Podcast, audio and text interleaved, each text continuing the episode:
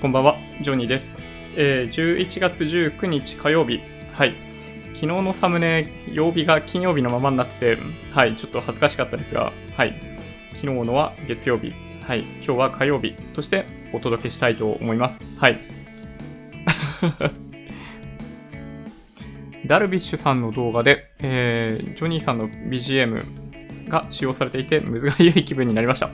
まあ、すごいね、人気のあるなんだろうな、BGM なんですよ。うん、使い勝手のいい BGM なので、あのー、まあ、ぜひ、もし、なんだろうな、動画のコンテンツ使いたいっていう方が、動画のコンテンツを作るっていう方がいらっしゃったら、あの、使っていただけるとすごいいいんじゃないかなと思います。はい。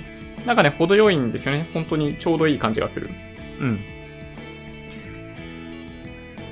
なんかね、あの、YouTube に興味がある方は、多分調べたことあるかもしれないですけど、まあ、いくつか著作権フリーの素材を扱っているサイトがあって、まあ、一つは YouTube そのものが用意している、まあ、BGM だったり効果音だったりっていうのがあるんですね。まあ、それが1個目。で、2個目が、えっとね、何だったっけな。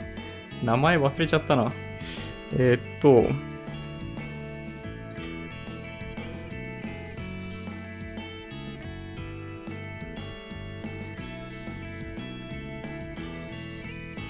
あ、そうですね。この、なんて読めばいいんだろう。ドゥーバシンドロームっていうフリー BGM とかでググっていただくとこれ出てくるんですけど、多分ね、ここでランキング、ダウンロード数のランキングみたいなので調べてもらうと、この音楽多分ね、20位以内ぐらいに出てくるんじゃないかなと思います。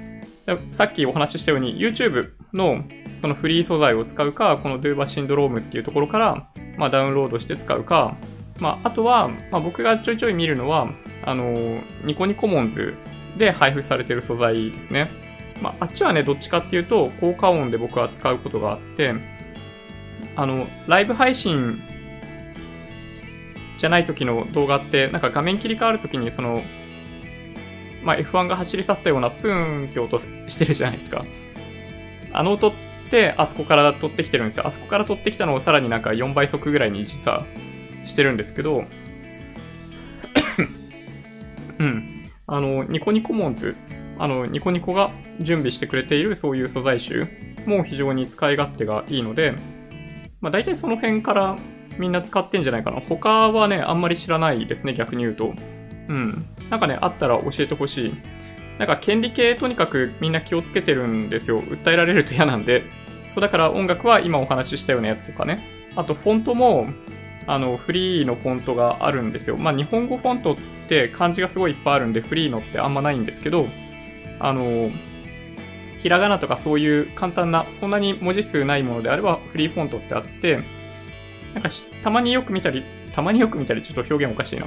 見たりするのは、なんだっけな。えっと、肉丸フォントとか、ちょっとね、もりもり、もり、もりっとしたちょっとなんか可愛らしいフォントとかはフリーとかであって、そういうのを利用してる人もね、かなり多いみたいですね。うん。で、まあ、あとは、まあ、これ YouTube に限らないですけど、すっごい人気があるのは、えっとね、なんだっけ。あのー、素材としてはなんですけど、イラスト屋ですね。ちょっとね、ググってみていただけるといいと思うんですけど、イラスト屋の素材はね、もう最高に使いやすいですね。これ以上ないぐらい、あの、その時を表現してくれているような、あの、時事ネタに関係するようなイラストっていうのを用意してくれたりするんで、例えばその、会社、自分が勤めている会社で、パワポで、なんか資料を作るみたいなのがある時にも、あの、どっかの画像とか使うとまずいじゃないですか。まずいですよね。はい。まずいんですけど、あの、イラスト屋は本当にフリーで利用できることになってるんで、まあそういうのを使うっていうのは本当に良い選択肢なんですよね。多分ね、YouTube 上でもイラスト屋のイラストはすっごい見たことあるんじゃないかなと思います。はい。そうですね。はい。音楽はね、本当に、まあなん、でもいいって言ったら変なんですけど、あの、僕これ放送してる時に、その音楽、僕の耳には全く入ってこないんで、はい。ちょっとどんな感じでお伝えできてるのかっていうのはね、実はよくわかんないんですよ。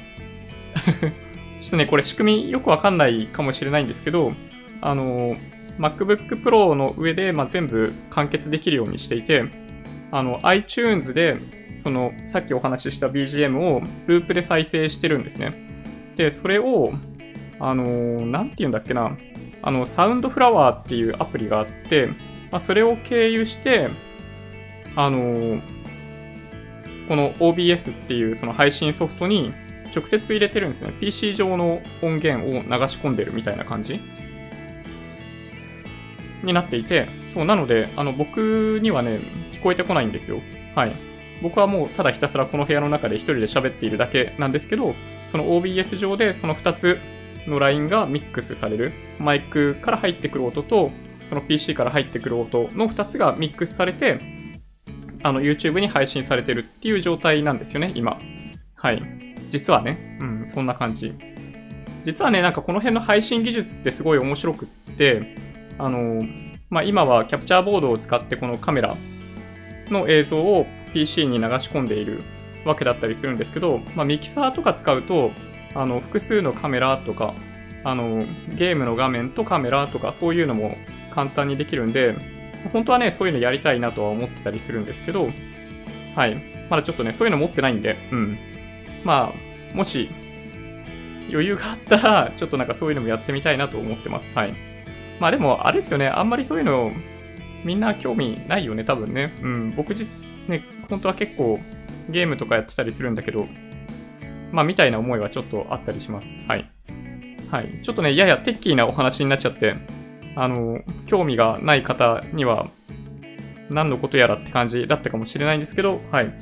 マーケットのお話に行こうかな。はい。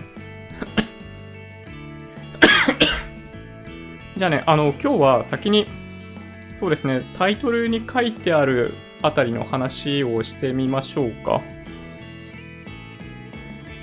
なんか、まあいいか。はい。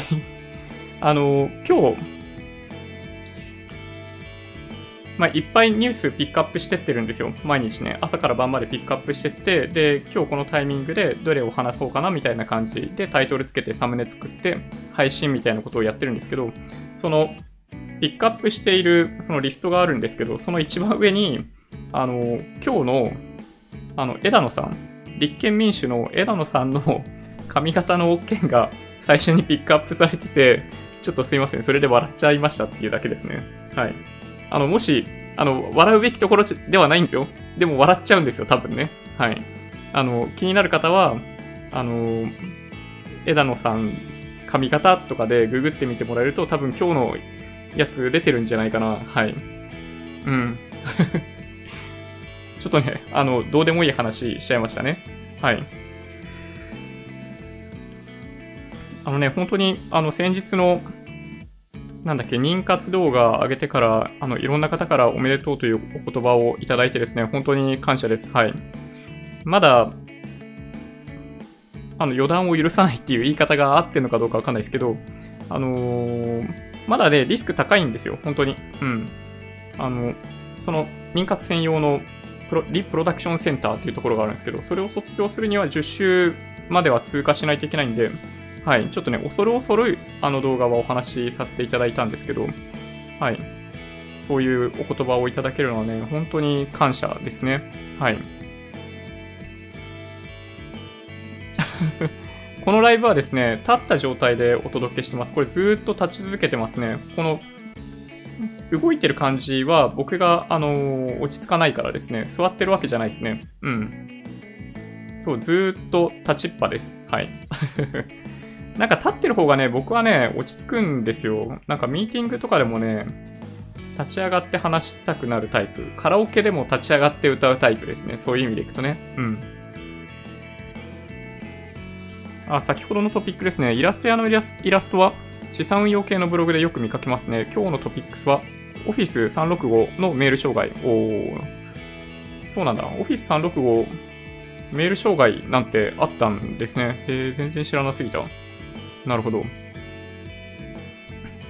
ゲーム画面で投資の話は斬新すぎる。ちょっとさすがにそれは僕も頭がそこまで及ばないんでできないんじゃないかな。多分ね、ゲームの話しかできないんじゃないかな。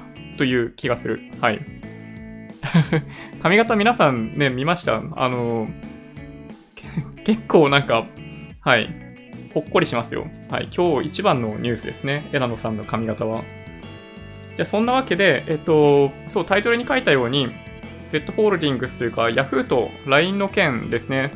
今日、あのね、発表された直後こそものすごい上げたわけですけど、なんかね、マーケットが冷静になってきているのがよくわかりますよね。あの、まず一つ、そうですね、どっちから行こうかな。えっ、ー、とですね、まあ今日、結構、下げてんのかな？あれ、昨日でしたっけ？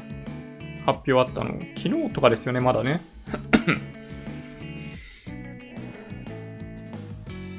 えっと、19日、今日の、えー、マーケットの状況でいくと、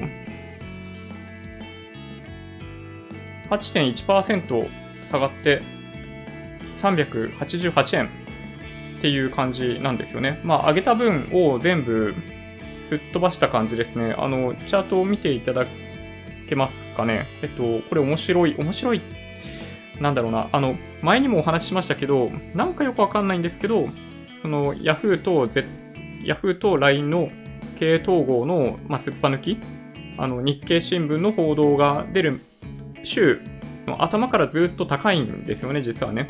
で、まあ、この動きなんだろうな、みたいなお話は別でさせてもらってましたけど、やっぱ噂で買って事実で売れっていうもののめちゃめちゃ良い例だと思いますね。えっと、今日が火曜日だから、月、金、木。そうですね。木曜日が一番高かったってことかな？うん。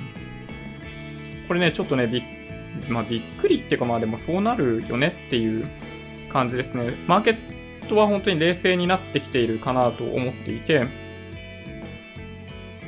まあそうですね、かなり、まあ、下げたっまあ一言で言えば、まあよく下げたねっていうだけの話なんですけど、なんでしょうね、あの、あの記者会見、記者会見、発表の会見っていうのは2つの目的があったかなと思っていて、まあ一つは純粋にその統合に関して、その2社が対等な関係で経営統合を目指すよっていうメッセージが1つ。これ多分ね、あの、ネイバー都合かなんかで出したかったんじゃないかなと。なんか気持ちが悪いような会見でしたよね。僕ね、冒頭からなんか10分、20分ぐらいだけでなんか見たんですよ。本当になんか掛け合いみたいな感じになって、ちょっとね、気持ちが悪いなと言ってはいけないのかもしれないですけど、そうななんかね、不思議な感じがしました。今まで見たことがないような会見、うん、だったんで、あの、YouTube 上とかにもあるんで見ていただけるといいと思うんですけど、あの、結局どっちに紐づいて業績発表とかされるのかっていうのが あの、正直言ってよくわかんないっていうのは、僕の中でもなんかこの先、なんかこの二人離婚しちゃうんじゃないのって思わせるような感じはちょっとしましたね。うん。まあ、はっきり言って、あの二つの会社、文化全然違うんですよ。はい。あの、まあ、ヤフーは、ま、老舗なんで、もう、今となっては、もう、なんだろうな、もう、ありとあらゆる人種を飲み込んでるんですよね。すでにね。うん。本当になんか IT バブルの頃に、あの、人儲けしたみたいな人、まあ、一部分多分残っていて、で、それ以降に、あの、まあ、SIR から入ってきたりとか、まあ、いろんなところから入ってきたりみたいな感じなんですよね。で、それこそ、まあ、いろんな事業を立ち上げてきて、まあ、ある種本当になんか成熟した老舗 IT 企業なんですよ。で、一方の LINE はそういう意味では全然そんなことなくって、まあ、イケイケで、まあ、働く環境重視みたいな側面があるんで、あの、全然文化違うんですよね。まあ、あの、聞いてる限りだと。うん。なんかそう考えると、まあ、その、いわゆる経営統合ってうまくいくのかどうかっていうのはちょっとわかんないなと思っているっていうのが、まあ、僕の感想としてありますと。で、すいません。話戻るんですけど、まあ、2つって言ったんですけど、あの、2個目のメッセージは何かっていうと、経営統合するけど、独禁法違反にならないよね、許可出るよねっていうメッセージが、あの記者会見の意味だったと思います。2個目のね。あの、キャッシュレス決済の1位と2位が合併するんで、普通に考えたら NG 出してもおかしくないと思うんですよ。まあ、そういう、なんだろうな、LINEPay を外に出しなさいみたいな話がもしかしたら、だから指摘としてあるのかもしれないと思うほど、その1点については結構危ないんじゃないかなと思ってます。まあ、それを避けるために、まあ、ある種その Yahoo と LINE の統合を許可してもらうために表現されていたのが何かっていうと、その海外のいわゆるその FANGA とか、なんだっけ、 GAFA か。って言われるような、あの IT、巨大な IT 企業群と比べたときに全然ちっちゃいみたいな話をして、その日本としてやんないといけないみたいな話をしていたんですね。あれはだからどちらかというと、あそこにいた記者さんたち向けでもなく、その株式、あの投資家向けの内容でもなく、どちらかというとその経営統合っていうものを許可してもらうために、この統合はどちらかというと、そのキャッシュレス決済ではダントツのシェアになるわけだけど、それはさておき、彼らが一緒にならないと、僕たちが一緒にならないと、海外勢と戦えないでしょう。だから統合させてよねっていうメッセージだと思いましたね。うん。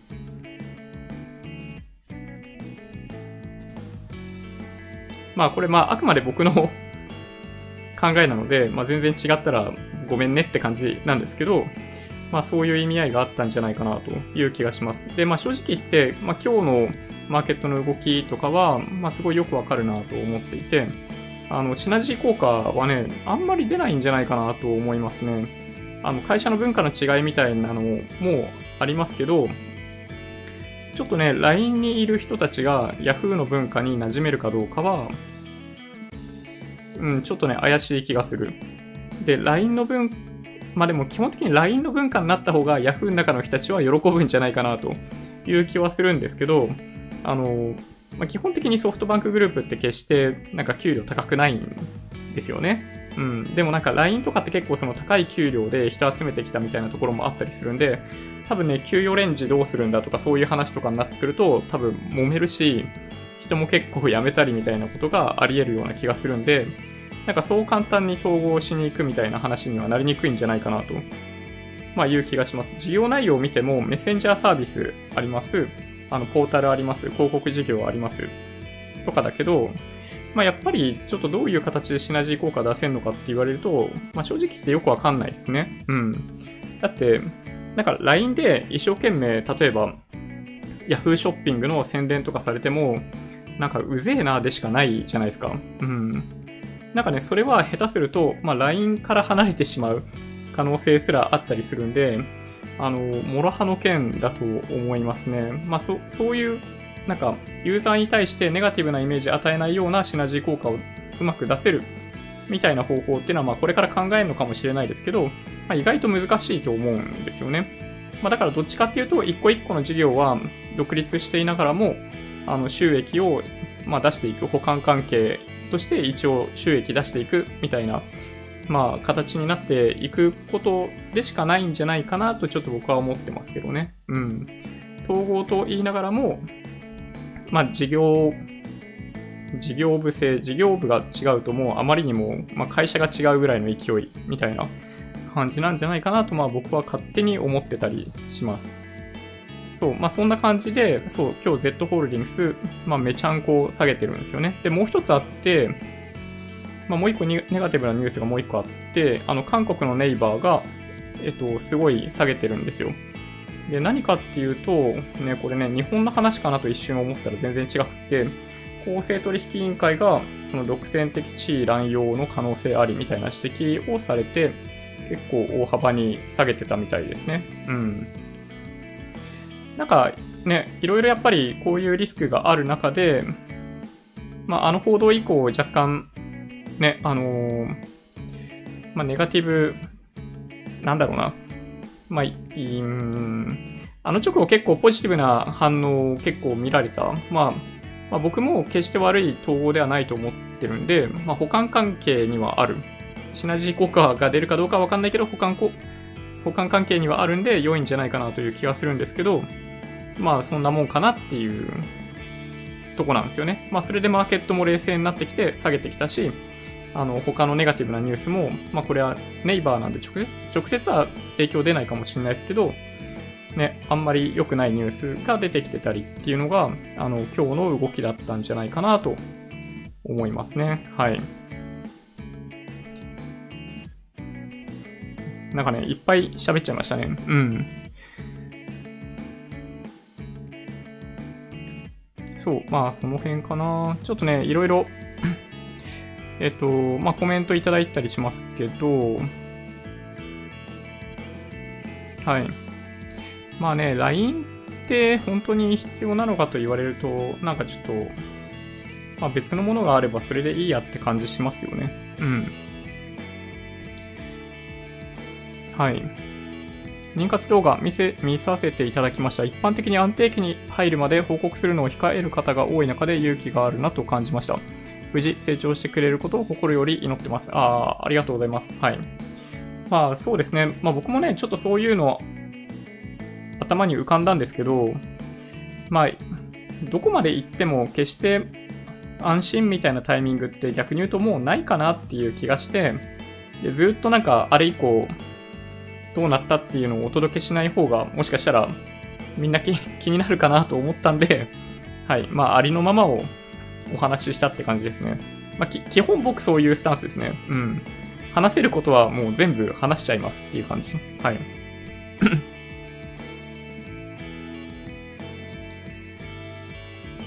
そうですね。他、何かな？えっ、と、バブルでは過去の経験からチューリップ、球根、金塊、土地、仮想通貨の価格が値上がりしましたが、今後はどんなものやサービスがバブルを引き起こす対象となり得るでしょうか？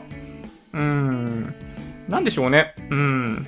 まあわかんないですね、正直言うとね。お金がどこに流れていくか、まあ過剰流動性相場の中で、みんな投資先を探しまくってる状態ですよね。うん。で、まあわかんないですね。正直言うとわかんなくって、まあ一個過剰な値段が付けられているものとして先日僕が挙げさせてもらったのはユニコーン企業なんですよね。まあスタートアップとかも全部そうですね。あの、ベンチャーキャピタルとかの、その、まあお金がジャブジャブすぎるんですよ。あのソフトバンクビジョンファンドとかだけで、なんか10兆とかそういう感じだったりするじゃないですか。そんなにね、投資する先の企業ないですよ。はっきり言って。そう、そうするとどうしても、あの、評価額上げ、上げないといけないって言ったら変ですけど、あの、ね、お金使わないといけないんで、なんかキャッシュのまま持ってるとかってできないじゃないですか。これ投資してください、よろしくお願いしますってお金渡してんのに、それなんか眠らせてんだったら返せよみたいな話になっちゃうじゃないですか。そうだから、あのビジョンファンドみたいなところは一生懸命一生懸命なんかその買えるところを探しまくるんですけど、あの、あの、ひふみとかと一緒で、あの、バリュー株投資っていいんですよ。バリュー株投資いいんですけど、彼らがやってたバリュー株投資は本当に正しくって、あれをやり続けられれば本当はいいんですけど、やっぱね、なくなってくんですよ。本当にバリュー株っていうのはね、ある種ね。で、そうするとだんだんその、バリューじゃないものも買わないといけないようになってくる。時価総額がどんどん増えてきて、あの、みんなが買ってきちゃうと、なんかそうなっちゃうんですね。これ全く同じ現象だと思っていて、そうだから、あの、ソフトバンクのビジョンファンドの第2号は、なんかほぼほぼ全然資金集まんなかったみたいな話になってるじゃないですか。まあでも本当にね、どっちかっていうとそれ見て、あ、良かったって思ったぐらいですね、僕はね。なんか正しい価値をやっぱりそのスタートアップ、ユニコーンの企業とかにつけてもらわないと、やっぱりね、まあ夢がないというか、ね、あんな IPO した時の価格が一番高いみたいなのは本当に不健全なんで、そう僕はだからちょっと一回熱を冷ました方がいいんじゃないかなと思ってますね。まあだから、まあ簡単に言うと、ああいったユニコーンとか言われている企業とかっていうのはかなり、まあバブルというか、実際の価値の、まあどうなんでしょうね。WeWork の場合、だから、何倍とかの価値がつけられちゃってたみたいな感じですよね。はい。うん。うん。Yahoo で思い出した。昨日やっとプレミアム会員大会できました。お、おめでとうございます。月500円。いなるほど。値上がりしていた。うん。まあね、レテンビジネスはね、儲かるんで、みんなやりたがるんですよね。うん。M&A は結果が全てで注目したい業績落ちたらダメだったってこと？うん、うん、うん。どこかな？うん。まあそうですね。まあでもわかんないですね、正直ね。うん。まあでも、うん、簡単にシナジーなんて埋めるもんじゃないと僕は思ってますけどね。なんか、いい言葉なんですよ。ちょうどいいというか。だから、なんか、シナジーがとか言われると、なんかうさんくせえなと僕は思いますけどね。あの、シナジーとか、ウィンウィンとか、そういう言葉は、なんか聞こえがいい言葉なので、僕はなんか、そういう言葉を聞くと、なんか怪しいなというのはありますね。うん。いや、ほんとね、あの、僕もね、もう39なんで、ね、早いうちにやっぱ子供を持った方が自分自身の体力のためにもね、うん。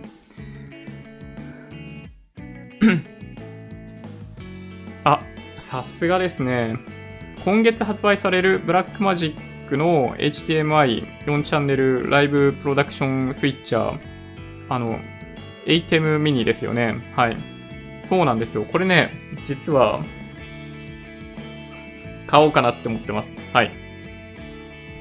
あの、ずっとね、欲しかったのがあったんですよ。ローランドの、あの、V02HD かな？それは、あの、まあ、2系統からインプット取れて、で、あの、ピクチャーインピクチャーとかそういうのの設定とかもすごい簡単にできるみたいなのがあって、まあ、サイズもね、ちっちゃいんですよね。で、すごいいいなと思ってたんですけど、その値段がね、いかんせん高い7万円とかするんですよね。ちょっとね、7万円はさすがにね、無理だろうと思っていて そう、そしたら、そうなんですよ。今コメントいただいてる通り、そう、4万円切るような価格で販売がされているということなんですよね。これは、お買い得なんじゃないかと実は思っていて、12月のお買い物リストに実は入ってたりします。はい。いやね、本当にね、めっちゃ欲しいですね。うん。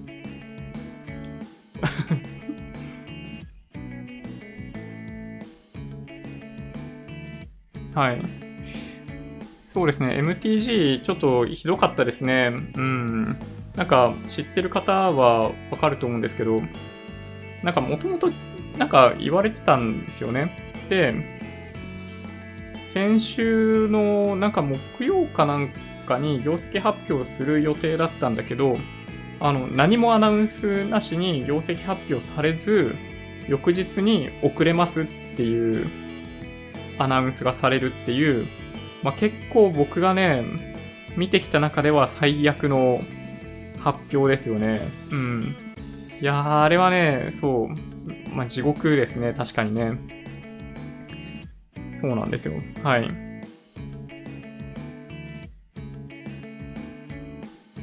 そうそう、そうなんですよね。バリュー株投資って難しいですよ。うん。あの、少なくとも、あの、皆さんは大丈夫だと思うんですけど、PR が低いことが割安だとは言えないのは大丈夫ですよね。うん。PR が低い理由は、本当にその先の業績が上がっていくことが想定できない、そういう業種だったり、あの、まあそういう理由ですよ、基本的にはね。うん。あの、これを買ったら必ず上がるみたいなパターンってのは、まあ基本的にはない。基本的にはないと僕は信じていて、まあだからもう、すべての銘柄が、あの、適正な価格だと僕は思ってるんですよ、ある種ね。そうだから、そのバリュー株投資ができるっていうのは、その、今の株価はどう考えても、その、安す、安すぎるというふうに思えるような情報を、あの、自分の足で調べてっていうのができないと、やっぱ難しいんですよね。そう、だから、はい。まあ、簡単に言うと、あの、バリュー株投資難しいよっていう話ですね。うん。そう、これがね、あ、そうそう。まあ、そんな感じ。Z ホールディングスと LINE の話をちょっとね、まず最初にさせてもらいました。で、まあ、キャッシュレス決済の1位と2位が一緒になるっていうのは、本当にちょっとどうかと思うのはあるんで、まあ、なんか指摘は入るんじゃないかなとか思いますけどね。うん。どうでしょうね。うん。Amazon の PR80 倍 と思いますけどね。なんか、高すぎると僕は思います。はい。80倍か。めちゃんこ高いですね。まあ、Amazon は、なんだろうな。一定額の投資を常にし続けるみたいな考えがやっぱ彼らの中にはあったりするんで、なんだろう。もし彼らが収益にフォーカスしたら、結構な額の利益確かに出ると思うんですけどね。うん。はい。このチャンネル見てると物欲が、パワーセンサーポチっちゃいました。イギリスから2週間。いやー、すげえ。そ、それもあれですかね。あの、ロードバイク用のってことですかね。うん。そうですよ。もう、本当にね、あの、積み立てに勝るものはないですね。うん。で、あと、今日ね、そう、ちょっとね、ショッキングなニュースが1個ありました。皆さんも見ていただいたんじゃないかなと思うんですけど、えっ、ー、とですね、トヨタです。トヨタの社員があの、パワハラで、パワハラを受けて、まあ、自殺してしまったというニュースが実はあってですね、まあ、これ、労災認定されてるんですよね。はい。まあ、これね、本当に、まあ、結構、本当かわいそうだなと思っていて、まあ、28歳の男性社員だったらしいんですけど、そうですね。まあ、ニュース見ていただくとどんな内容で上司から言われてたのかっていうのはわかるんですけど、いや、本当にね、ひどいと思いますね。うん。いや、なんかね、そう。はい。やめればいいじゃんみたいなことって本当にね、簡単に言えるんですけど、まあ、やめらんないんですよね。あの、やめられる人はある種やっぱ強い人で、ま、こういう人ってやめられないからこそ最終的にこういうことになってしまうっていうのがあったりするんで、やっぱりね、これって、そのまあ上司に問題あるんですけど、上司以外もこれ見てるわけじゃないですか。で、これって これね、よくね、あの、まあ自分の会社とかでも、旗から見てて、え、それやばくないっていうのあるんですよ。で、それやばくないって思った時に、なんか、あの人こんなこと言ってて、やばいよね。あれパワハラじゃないの？ハラスメントじゃない？みたいなのを言ってるだけで終わってると、なんかやっぱそれって、なんか、ある種認めているに近いじゃないですか。だからやっぱね、それはね、まずいと思ってて、やっぱ周りの人、例えば自分のところのメンバーとか、あの、まあ、部下みたいな人たちとかがそれを見て、見たときに、この会社はハラスメントみたいなものが横行していて、で、それをみんな見て見ぬふりしてんのかというふうに理解されたら、まあ、ある種終わりだと思ってて、あの、下手するとみんな辞めてちゃいますよね。そういうリスクもかなり大きいので なんかハラスメントっぽいことを見かけたら、やっぱりその当事者以外も、やっぱ何とかして、あの、まあ、止めるというか、ハラスメントするような人はね、やっぱどっかにすっ飛ばした方がいいと思いますよ、本当に。うん。いや、でもね、本当に、あのー、まあ、トヨタほどの会社でもね、うん。まあ、すごい教育を行ってると思うんですけど、まあこういうことが起こってしまうんですよね。いや、本当にね、ちょっとね、これはね、悲しいニュースというか、まあ、どういうふうに、まあ、これを受けて、まあ、トヨタが対策を練っていくのか、みたいなところは、だから注目すべきポイントかなという気がしますね。結構、ね、トヨタ社内も震撼したんじゃないかなと思うような、ね、残念なニュースですよね、これね。いや、本当にね、びっくり。はい。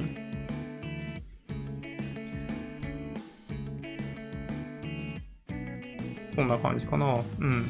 で、ちょっとね、あの、そう、あ、マーケットの話を先にしようかな。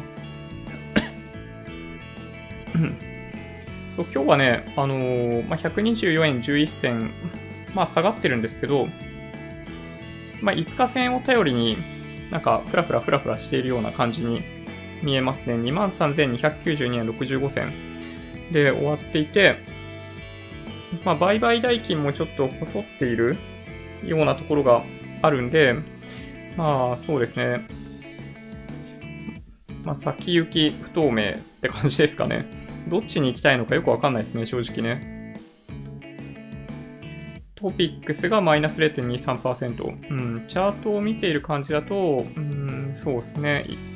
5日線のあたりでフラフラ。で、25日線がどんどんいい勢いで近づいてきているような感じですかね。うん。で、米ドル円が108円72銭から75銭か。うん、あんま変わんないですね、ほんとね。まあ、そんなマーケットでした。うん。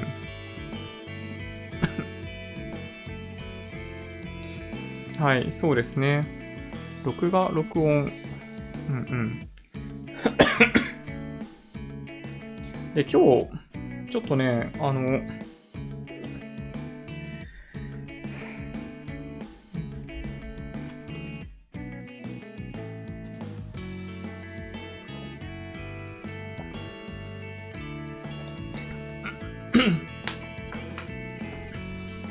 なんか一個気になったニュースがあってですね、まあ、昨日の夜に日経新聞に出ていたものが一個あってですね、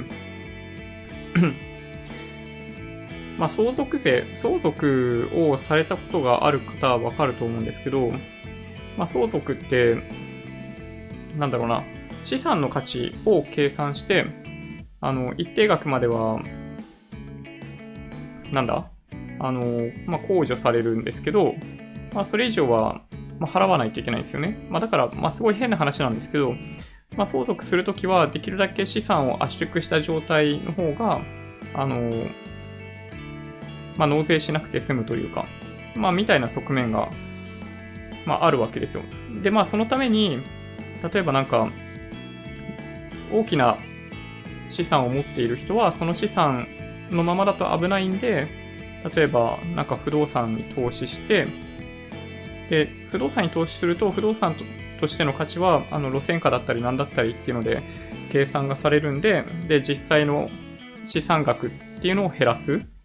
まあ、減らしたように見せる。みたいなことを、まあ、やっていたんですよね。うん。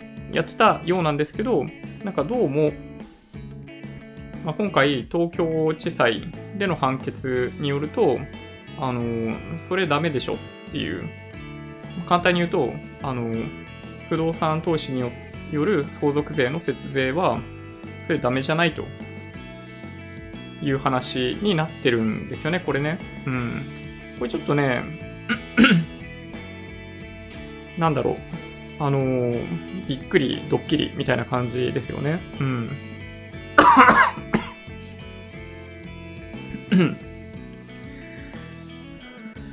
なんか、まあ、相続って、まあね、税金払う人少ないんですけどね、もともとね。うん。あの、確か、どんぐらいだったかな ?1 人3000万円とかでしたかね。だからね、ほとんどの人はね、実は税金払ってないんですよね。相続税控除。えーとですね。もしかしたら制度変わってきてるかな？あ、違うか。1人当たりじゃないか。3000万円プラス法定相続人の数かける600万円が基礎控除額になるんですね。うん。まあだから、まああんま払う人いないんですよ。もともと、確かね、数パーセントぐらいの人しか相続税払ってなかったと思うんですよね。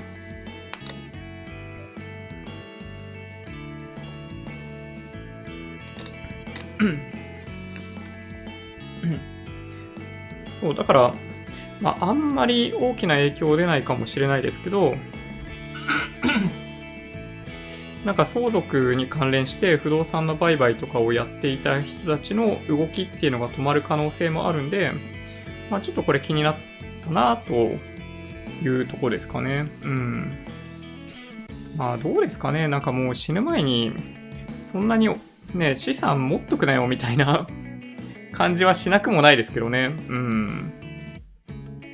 ね、まあ相続される方からしたら残っててくれた方が資産ね、残ってる方が嬉しいのかもしれないですけど、ね、あの、まあ、時代、時代の流れ的に、あんまり資産残さないようになってくんじゃないかなという気もするんで、まあ、あんまり影響ないかな。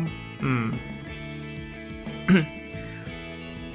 トヨタイズムって YouTube を見てたんですが、この人たちとお酒飲みたくないなって思いました。なんか気になるじゃないですか。そう、そんな感じの動画なんですね。そうか。ちょっと後で調べてみます。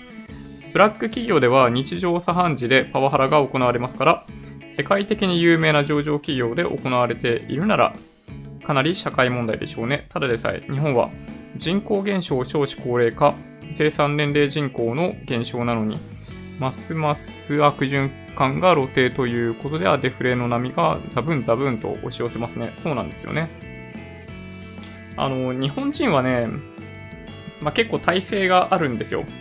あの、すっごいおかしな話なんですけど、小中高大学と、あの、ハラスメントみたいなものとか、いじめとかをめちゃめちゃ受けて育ってくるんで、あの、社会に出た時にもある程度体制あるんですよね。非常に残念なんですけど。で、まあ、困ったことに、まあ、外国の人たちからすると、これ結構ね、信じられないみたいで、そう、あの、会社辞める理由にめっちゃなりますね。あの、そういう雰囲気感じると、彼らはめっちゃ嫌がるんで、そう。で、優秀な人ほどそういうのってね、やめて出ちゃうじゃないですか。で、そうすると、どんどんね、日本の競争力が下がっていくみたいなことになりかねないんで、もうね、本当にね、やめてほしい。で、まあ、おそらく、これ、まあ、会社、官民両方だと思うんですよ。でまあ、官も多分ひでえんだろうなっていう気はするんで、そう、これね、本当にね、なんとかしてほしい。あの、どっかの小学校で教諭が教諭いじめてるみたいなのもあったわけですけど、あんなのね、ちょっとね、ありえないですよね。うん。そう。まあ、本当にね、あの、今、まあ、日本全体で見たときには、まあ、景気がいい、まあ、どういう観点で言うかっていうのもあるんで、一言で景気がいいっていうとなんか反発ありそうですけど、あの、まあ、失業率すごい低いわけじゃないですか。どの会社もものすごい人どんどん来てみたいな状態。あの、採用されやすい状態になってるんで、あの、まあ、今はね、いい環境に移るチャンスですよ。で、移るときには必ず、あの、年収上がることとかを気にしながら転職してもらえれば僕はいいんじゃないかなと思いますけどね。うん。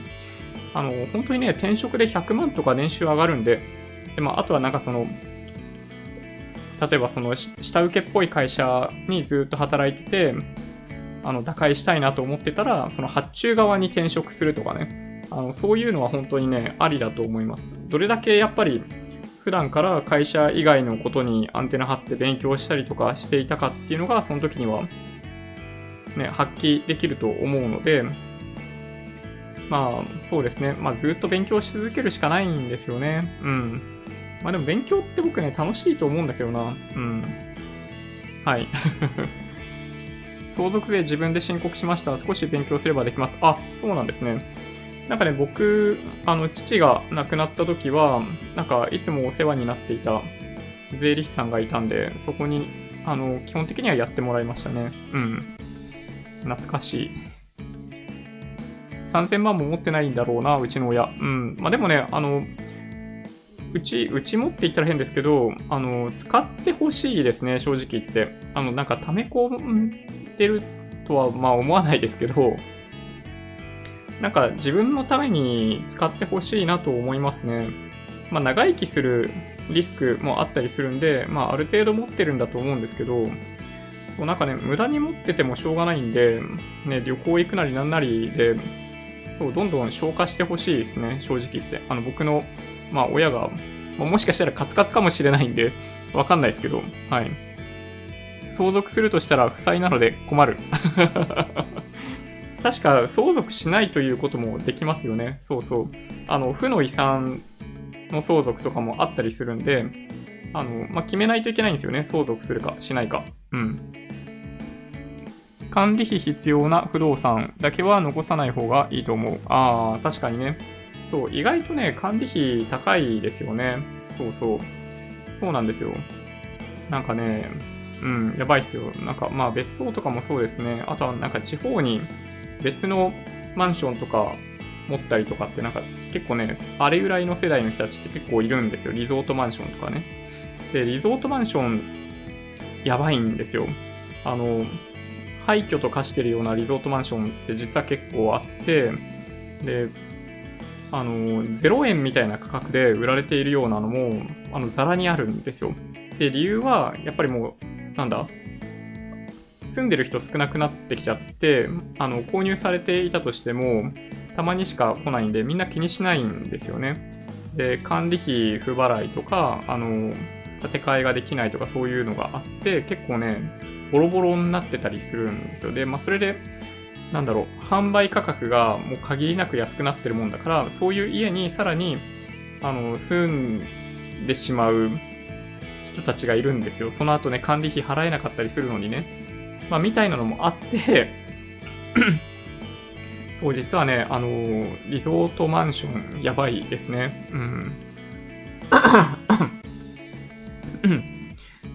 あ、トヨタイズム、他の方も見てるんですね。現場の工場上がりの親父さんたちは、やっぱり近代資本主義の基本的な理解が足りませんよね。なるほど。全近代っていう感じがして、やっぱり外国人から見ればイメージ悪く映りますよね。そこのところが、現場上がりの親父さんたちはわからないんでしょうね。えー、株主になったことないからでしょうね。うん。ほんとね、あのーまあ、やっぱね、そういう曲がり角絶対来ると思いますね、日本はね。だから労働力すごい必要なんだけど、あの、社内っていうのはまだそういうのに耐えられるような環境になってないっていうのが、まあ一番辛いところで、あの、ま、IT とかの企業はね、そういう意味では、あの、先進的ですよ。外国人でも働けるような環境を用意してあげてるっていうのはあるんで、まあそういうところからだんだん、まあ、浸透してくるんでしょうね。まあ、製造業は結構大変っちゃ大変ですよね、きっとね。景気悪くなってから転職すると収入減るんで景気がいい。選べるうちにするといいと思う。うん。本当にね、そう思いますよ。そうなんですよ。あのー、なんかね、我慢する美学みたいなの日本若干ありますけど、そんなことする必要は全然ないですね。うん。サラリーマンって、まあ、その会社が赤字にならない限りは基本的にクビにならないんで、やっぱそういう立場を、まあ、利用してっていうと言い方悪いかもしれないですけど、そういう環境の中でできるだけ自分が勉強したいことを勉強するとか、あの会社の中で勉強できれば、会社の仕事を通じて自分がいい経験になればそれが一番いいんですけど、やっぱりあのサラリーマンはサラリーマンらしく自分に自己投資をするっていうのが一番いいと思いますね。やっぱり会社の犬みたいになる必要はね、本当にないですね。社畜とかそういう言葉、本当に色々ありますけど、ね、本当ね、気をつけないといけないんじゃないかなと僕は思いますね。負債の相続は、ん？いいのか？ってなるよね。うん。そうそう。本当ね、そうですよ。負債、負債は確かしなくてもよかった気がするんだけどな。上司を親父と呼んでいたとか発信して若者にプラスになるんですかね。うん、全然ならないですね。我慢する美学あるですよね。そう。これはね、本当に、日本の、やっぱり、なんだろうな、引きずってしまっている文化の一つですね。今の社会にやっぱなかなか適合しにくい文化なので、ちょっとやっぱ変えていかないといけないんじゃないかな。はい。そうですね。まあそんな感じかな。あと どんなニュースがあったかというと、そうですね、今日 ちょっと繰り返しまた見て笑っちゃうんですけど、枝野枝野さんの髪型ね。うん。そうですね。2020年の世界経済が貿易戦争からの逆風弱まってみたいなことをゴールドマン・サックスが予想してますね。これはもしかして売り時なんじゃねえかっていう気がするのは僕だけですかね。うん。まあ、あとは損保大手がやっぱりあの台風来た関係で支払い総額1兆円超えてるみたいですね。はい。で、これに伴って保険料の値上げっていうのをやってるんですよね。うん。まあ、しょうがないですね、これね。まあ、地震保険、火災保険は、まあ、みんな入っとくべきものだと僕も思うので、まあなんかね、しょうがないかなとは思いますけどね。うん。まあ持ち家の人は、なんか水害、どういう条件で支払いがされるのかっていうのは、まあこのタイミングで見とくといいんじゃないかなとは思いますけどね。あの、床上浸水じゃないと支払いとかってなかったりするんですよね。そう。まあ意外とね、そう。まあらしいですよ。はい。よくわかんないですけどね。うん。あとは、そうですね。日韓 WTO 協議。もう絶対これね、歩み寄りできないですけどね。うん。合意に至ることは絶対ないな。なんかね、みんな結構やっぱ未だに桜を見る会の話がニュースとしては大きいみたいで、どうなんだろうね。あの、ね、与党も野党もみんなやってたわけですよね、これね。ちょっとね、あんまりだから興味湧かないな。あとはそうですね、何かな？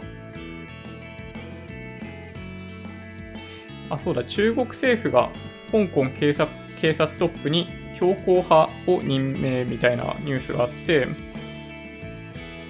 ね、ちょっとだんだん中国側も動き出してるような感じがしますね、これね。うん、あの、前、あの別の動画で動画でもお話ししましたけど、まあ、デモやって、もう変わんないっすよ、多分。あの、監視の目あるんですよ。世界からの監視の目が香港に対してあるんで、まあ、それを背景にやってるわけですよね。だけど、これね、多分ね、無理だと思いますね。中国政府がそれに屈することは絶対に多分ないので、やっぱりね、まあ、最終的には、あの、なんだかんだで抑え込まれる。だからやっぱり、まあ、海外に行った方がいいと思いますけどね。うん、まあちょっとね、冷たい言い方になっちゃいますけど、もうやっぱり香港は中国に取り込まれる運命にあるとやっぱ思っちゃいますね、僕はね。うん。あとは、日米貿易協定国会承認求める議案衆院通過みたいなニュースとかね。はい。なんか、野党は、ああだこうだ言ってるみたいですけど、まあ僕はいい合意内容だったんじゃないかなと思ってますけどね。オリンピック絡みでいくと、そう、新しく作った新国立競技場が今月30日に完成するそうですね。はい。これ結構ね、見に行きたいと思ってるのは僕だけですかね。なんか、こけら落としとかでなんかやんのかな？ね。工事費1529億円。いやー、すごい。すごいけど、でもね、正直言うと、あの、僕建築専攻だったんですけど、ザハ・ハディットさんの国立競技場を見たかった。うん、正直言って。なんか、いろいろ、まあか、費用の問題あったと思うんですけど、ちょっとやっぱね、うん、見たかったなね、で、亡くなっちゃってるしね、今もうすでにね、ザハ・ハディッドさんは。あれね、値段すごい高かったかもしれないですけど、本当に、その観光名所としての効果とかもきっとあったと思うんで、あれはね、作った方が良かったんじゃないかなと僕は思いますけどね。あの、ソウルにあるザハ・ハリットさんの建築があるんですよ。やっぱりなんかうにょーんとしているような感じなんですけど、あれはね、やっぱり、それそのもの1個だけでめちゃめちゃ存在感がある。すっごいなと思うんですよね。そうなので、はい。いやー、すごい良かったと思うんだけどな。はい。まあでも、あの、なんだっけ、熊健吾だったかな？合ってっかな？の新国立競技場も、まあ、気になっているんで、ちょっとどっかで、そうですね、あの、なんか見学とかできたらいいんだけどな、本当は。どうなんだろうあるのかな？ないのかな？わかんないね。はい。ね。ちょっとね、あの、建築好きで、あの、建物とか見てると、楽しくてしょうがないんですけどね。うん。そうですね。はい。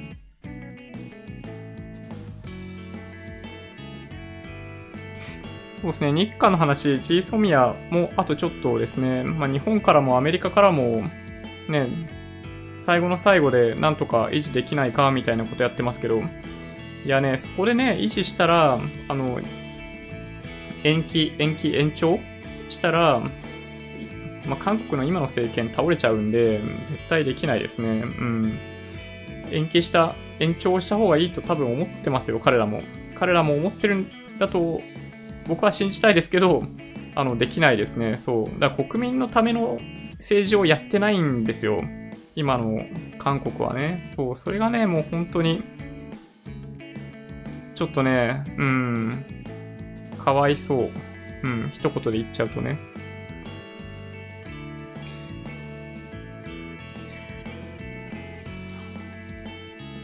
あ、そうですね。建築は芸術でもありますよね。うん、本当そうですね。なんか、100年とか、そういう単位で残る、なんだろう、建築物とかってやっぱすげえなと思うんですよね。うん。まあ、はい。まあ、なかなかね、みんな、まあ、分かってくれないですけどね。はい。建築はね、面白いですよ。すごい。香港は一寸法師になるべきでしょうね。中国という鬼に食われて、胃袋の中で五寸針は、ん？は、チクチク。鬼が泣き出すのを見てみたいです。うん、これね、読み方間違ってるかな。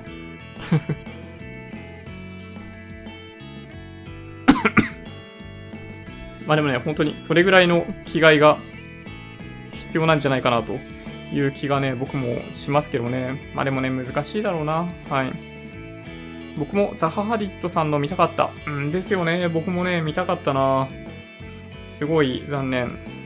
あの、日本は結構ね、いろんな有名な建築家の建物あったりするんで、まあ、東京建築マップみたいな本とかが、まあ、有名だったりしますけど、ああいうの見ながらあの散歩するっていうのは、まあ、僕は結構ね、楽しいと思いますよ。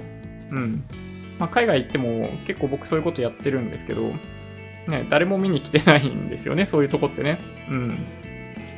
いや、でもね、本当に楽しいですね。はい。ああ、シンガポールでもジョニーライブ間に合わず。ん？どういうこと？シンガポールに僕が行ってライブをやっていた時のお話ですかね。幼稚園とか設計したい。ああ、確かにね、そうですよね。うん。結構ね、学校とかはかっこいい建築多かったりしますよね。うん。アメリカが、えー、左派政権になったら怖い民主党政権ってことですかね。うん。まあそうですね。まあ株価はめちゃめちゃ下がるでしょうね。うん。はい。桜田ファミリア見ました？うん。はい、見ましたよ。バルセロナ行ってるんで、そうですね。2回ぐらいは見たかな ?2 回ぐらいは見た記憶がある。うん。まあそうですね。あの、まあバルセロナは、まあ、ガウディ建築、本当にいろんなところにあって見どころ多いですね。まあ、桜田ファミリア行ったら、あの、ぜひ、あの、登っていけるんですけど、あれちょっとね、行ってみてもらっえるといいかも。うん。なかなかいいですよ。すごい狭いところを登ったり下ったりするんですけど、あれね、なかなか楽しいですね。で思った以上に建物そのものは決して大きくないというか敷地はそんなに大きくないので、いきなり建物ドンって感じなんで、あのー、まあ、そんなにゆっくり時間を過ごすみたいな感じはないんですけど、あの中に入ったらぜひ、あの座れるところが脇にあるんで、できるだけゆっくりしてもらいたいですね。光の入り方とかっていうのは本当に特徴的なので、そうですね、あんな美しい建築はそうないですね、世界中に。うん。まあでもいいですよ、あの本当にあの住宅とかも結構作っていて、まあそうですね。まあ僕は、はい、ガウディ建築好きですね。まあちょっとね、郊外に行ったところとかにも実はあったりとかして、うん。まあそうですね、僕はね、バルセロナ何回行っても結構飽きないですね。うん。女風呂を設計したい。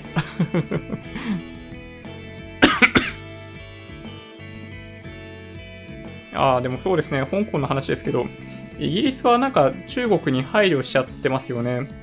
もっと突っ込みを入れてもいいような気がするんですけど、案外口を出さない。まあ国内事情があんな感じなんで、言えないのかもしれないですけど、はい。うんうん。さっきの、何でしたっけ？トヨタイズムのお話ですよね。日本は社、社会学的に考察して共同体が共同共同体なので、晴天による規範、契約ではないので、共に働き、同じ釜の飯を食えば仲間になれる反面、二重規範で矛盾が生まれると、上位規範、一般的な普遍規範に対して、えー、下規範、仲間内の規範が優先されるため、過労死が増えるらしいですよ。あー、なるほどね。なんか、うーん、そうですね。なんかちょ半分分かって半分分かんないですけど。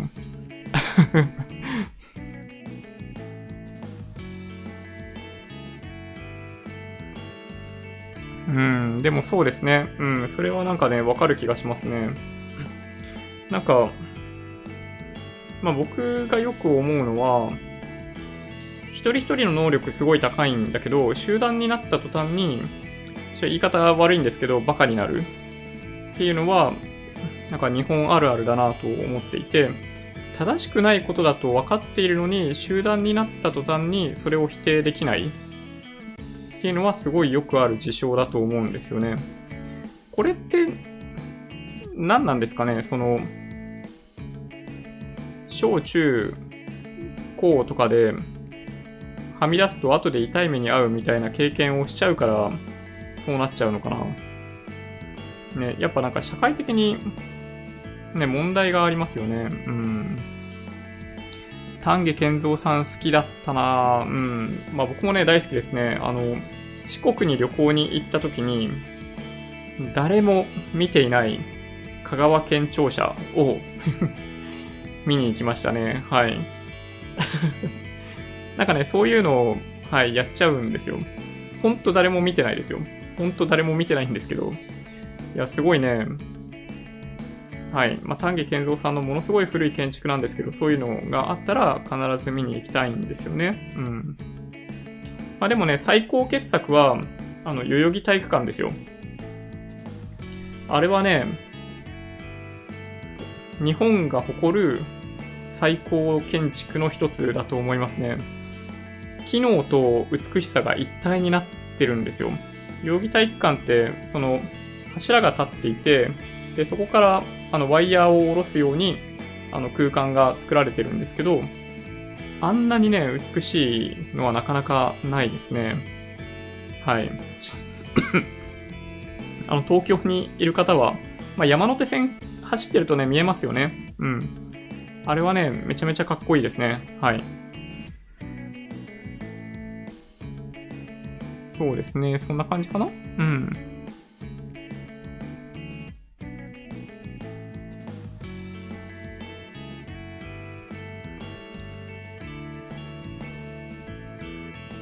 はい、そうですね。そんな感じでしょうかね。なんか他なんか気になるニュースあったかな？あ、そうそう、原宿駅がね、やっぱり解体されることに、なったみたいですね。はい。来年のオリンピックの後らしいんで、まだ大丈夫なんですけど、そうですね、確か1900、1924年とか、大正時代に作られた駅舎なんですよね。そう。原宿駅。ちょっとね、あの、亡くなる前に見に行ってもらいたいな。うん。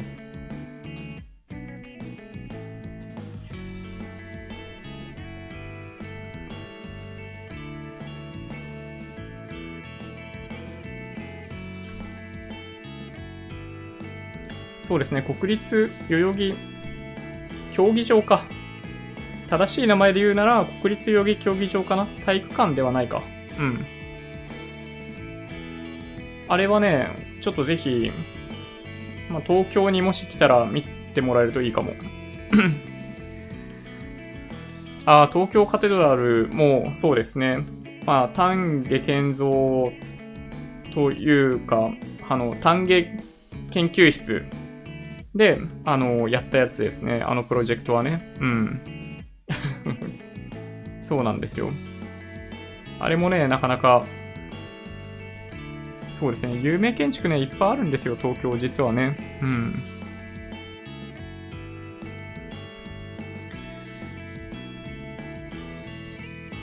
先日、携帯で話しながら歩いている安藤さんを見かけました。マジっすか？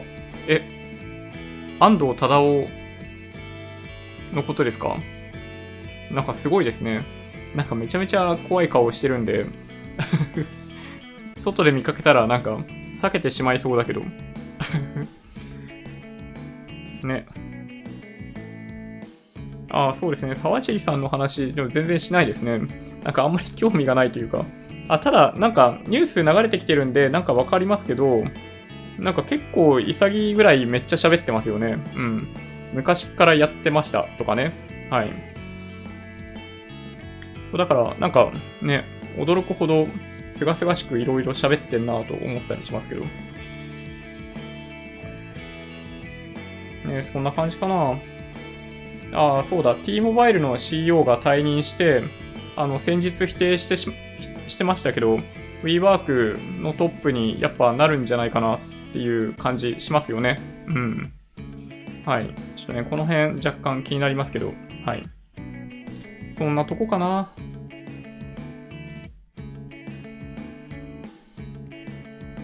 うん。まあね、まあ、いくつもね、気になるニュースあるにはあるんですけどね。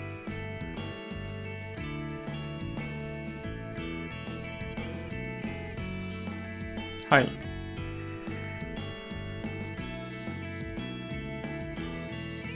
よいしょ。じゃあ、そうですね。